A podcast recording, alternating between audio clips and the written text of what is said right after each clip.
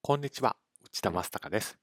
図解で学ぶ分かりやすい経営分析シリーズの今回は何のために経営分析をするのかについて解説をしていきます。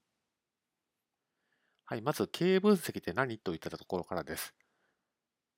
分析対象の会社に関する情報を知りたいと思ったときに、まあ、使う手法のことをまあ経営分析というふうに言います。でもちろん知りたい情報量は会社内部の方が圧倒的に多く、ま会社外部からですと、まあ、知りたいんだけれどもどうしても情報源が限られてくるという特徴はあります。一方で、上場会社の場合は定期的に決算書を公表しています。で決算書にはま数字と勘定科目が並んでいるんですけれども、まあ、そこからはいろんな情報が見えてきます。ですから、経営分析では決算書の分析は欠かせないということです。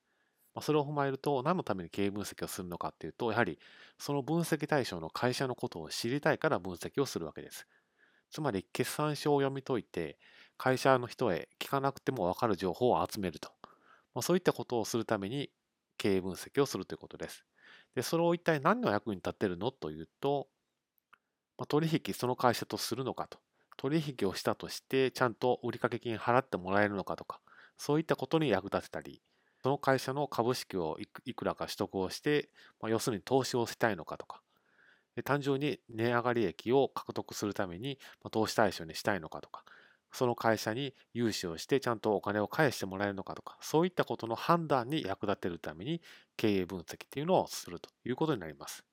ですから、まとめますと、経営分析をする上では、何を知りたいのっていうのをまず最初に明確にすると、